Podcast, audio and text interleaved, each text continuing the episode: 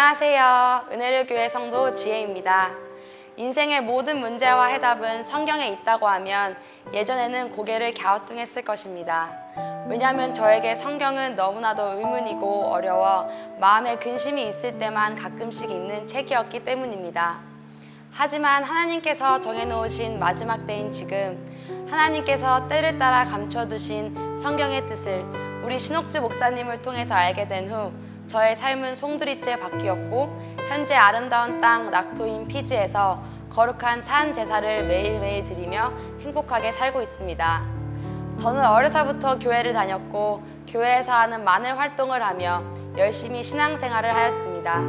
주일 성소도 매일 지키고 큐티도 하고 찬양팀도 했으며 수련회마다는 조장으로 섬기며 나는 믿음이 좋다고 생각하며 살았습니다. 수련회를 갈 때마다 이번엔 꼭 방언 받아야지, 꼭 은사 받아야지 하는 갈망함으로 가서 손들고 방방 뛰며 찬양하고 기도하며 은혜를 받았다고 생각했지만 다시 일상으로 돌아와서 며칠이 지나면 그 은혜는 사라지고 허전함에 어찌할 바를 모르며 하나님을 갈망하며 살았습니다. 교회에서는 항상 믿음 좋은 척, 은혜 받은 척, 착한 척, 척하기에 바빴고 다시 일상으로 돌아와서 학교를 다니면 친구들을 시기하고 질투하고 거짓말하는 삶을 살았습니다. 크리스마스 이브에는 친구들과 술을 마시고 다음날 아무 일도 없었다는 듯이 교회에 가서 예수님의 생일을 축하합니다 하며 생일 케이크를 자르는 그런 이중 생활이 저의 실체였습니다. 죄를 지을 땐 마음이 무겁고 하나님을 두려워하다가도 교회 가서 기도하고 회개하면 죄의 사함 받는다는 말에 안위를 얻으며 같은 죄를 반복할 때마다 나는 천국에 갈 수 있을까 하는 두려움과 그래도 나는 잘 믿으니까 갈 수 있을 거야 하는 내 스스로의 확신함에 신앙생활을 하였습니다. 어렸을 때부터 유학 생활을 하며 겪은 경제적인 문제에 하나님은 분명히 계시고 나의 필요를 아시는데 왜 나에게 이런 시련을 주실까 하며 매일 필요할 때마다 예수 이름으로 기도하고 제 필요한 것이 알라딘의 요정 지니가 소원을 들어주는 것처럼 짠 하고 이루어지길 바랬습니다. 또 그렇게 기도하라고 배웠으니 이성적인 분별함도 없이 내 필요를 아시는 주님 많은 돈을 들여서 유학생활 했는데 좋은 대학, 좋은 직장에 취직하게 해주세요 라고 기도하였고 압박감과 끝이 보이지 않는 인생의 미로 속에 왜 나를 외국에 보내셨어요? 하는 원망함과 근심 속에 고등학교 시절을 보냈습니다.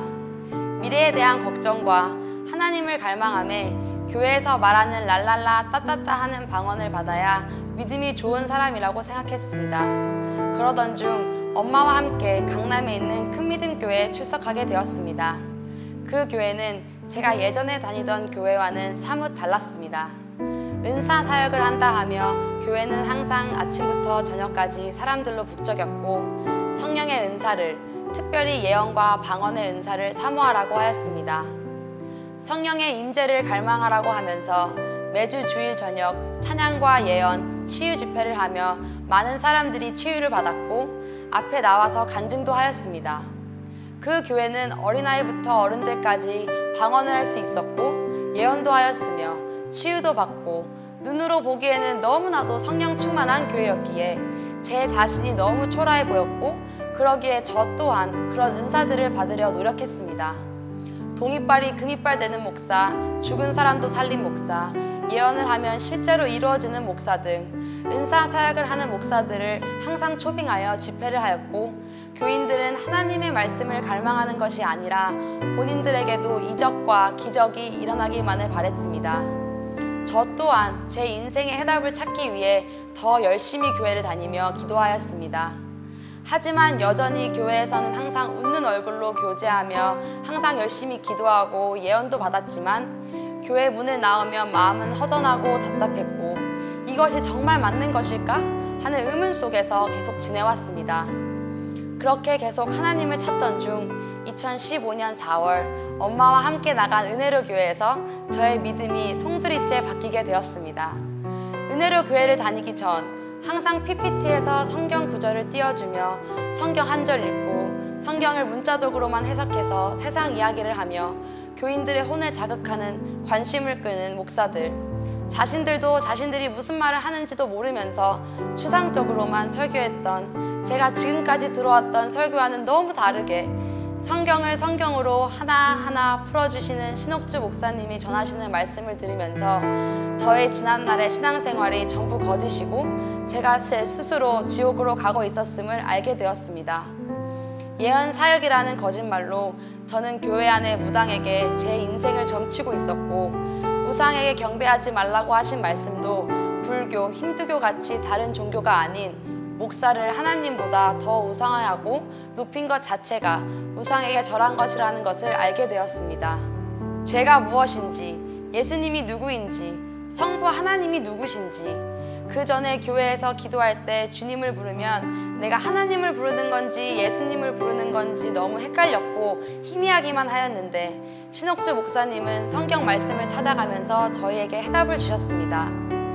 성경은 저에게 의문이고 역사책에 불과해 지루하고 알 수 없는 미제여서 갓난아기 때부터 교회를 다녔어도 성경 일독을 한 적이 없는데 우리 신옥주 목사님을 만난 후 성경의 기록 목적과 성경에 감추어진 뜻을 알게 되었고 하나님을 믿는 것이 무엇인지 믿음이 무엇인지 그 해답을 알게 되었습니다.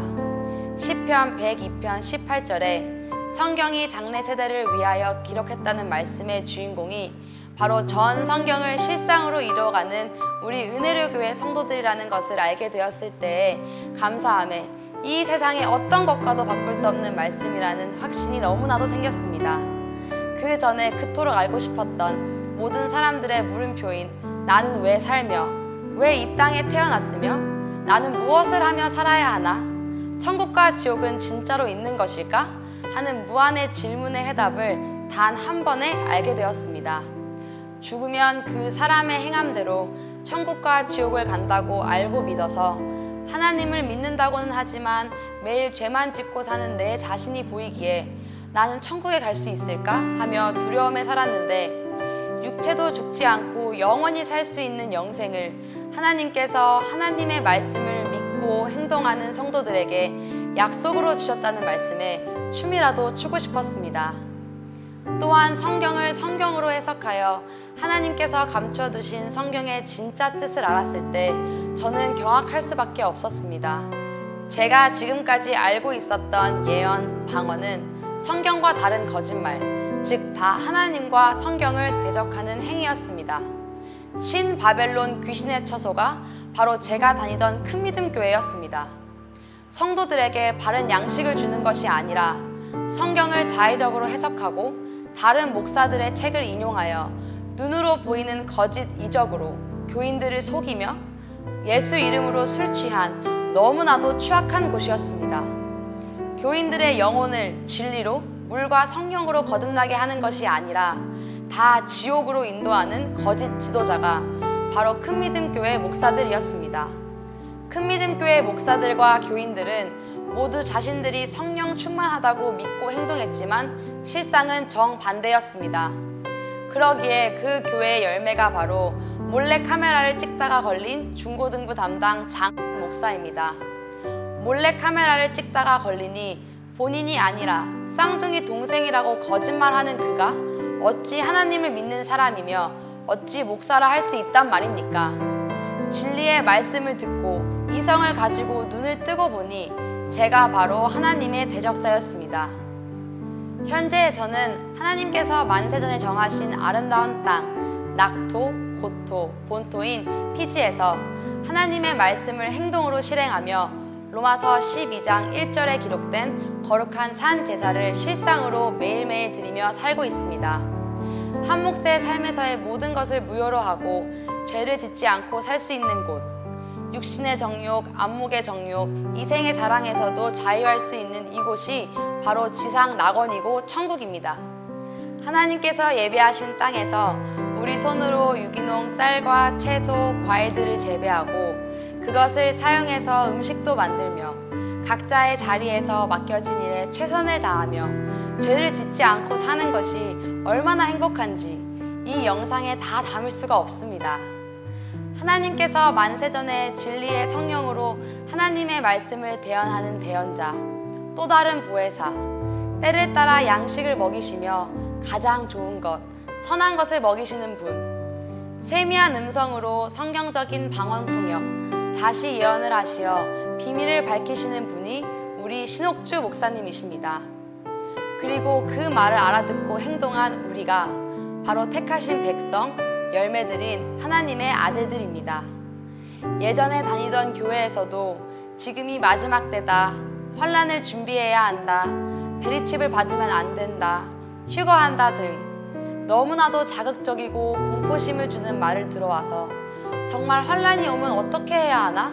너무도 막막하고 두려웠는데 갈라디아서 3장 22절에서 23절에 성경이 모든 것을 죄 아래 가두어 두었다가 하나님께서 정하신 때가 되어 이제는 하나님의 진짜 뜻을 알게 되었고 실상으로 환란도 준비하고 있습니다. 주일학교 때 너무나도 자연스럽게 외워온 요한복음 3장 16절에 하나님이 세상을 이처럼 사랑하사 독생자를 주셨으니 이는 저를 믿는 자마다 멸망치 않고 영생을 얻게 하려 하심이라 하는 말씀이 실상이 되었습니다. 영생이 죽어서 천국 가는 영생이 아니고 우리가 살고 있는 이 땅에서 육체가 죽지 않고 영원히 하나님만 찬양하며 사는 영생이라고 말한 목사가 어디 있으며 이렇게 진리를 전하는 목사님은 또 어디 있습니까?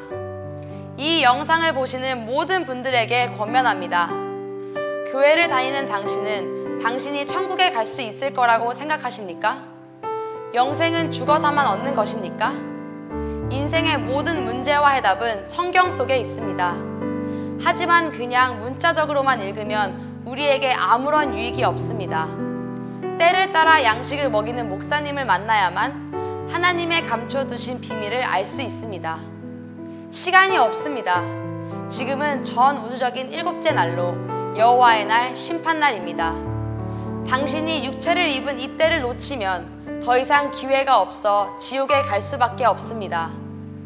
전 세계에 있는 아직 돌아오지 못한 하나님의 자녀들, 백성들이여 속히 죄에서 돌이키시고 진리의 말씀으로 하나님께로 돌아와서 이 땅에서 하나님만이 하나님 되시는 세상을 하나님의 말씀으로만 통치되는 세상을 함께 만들어갈 수 있기를 진심으로 소망합니다.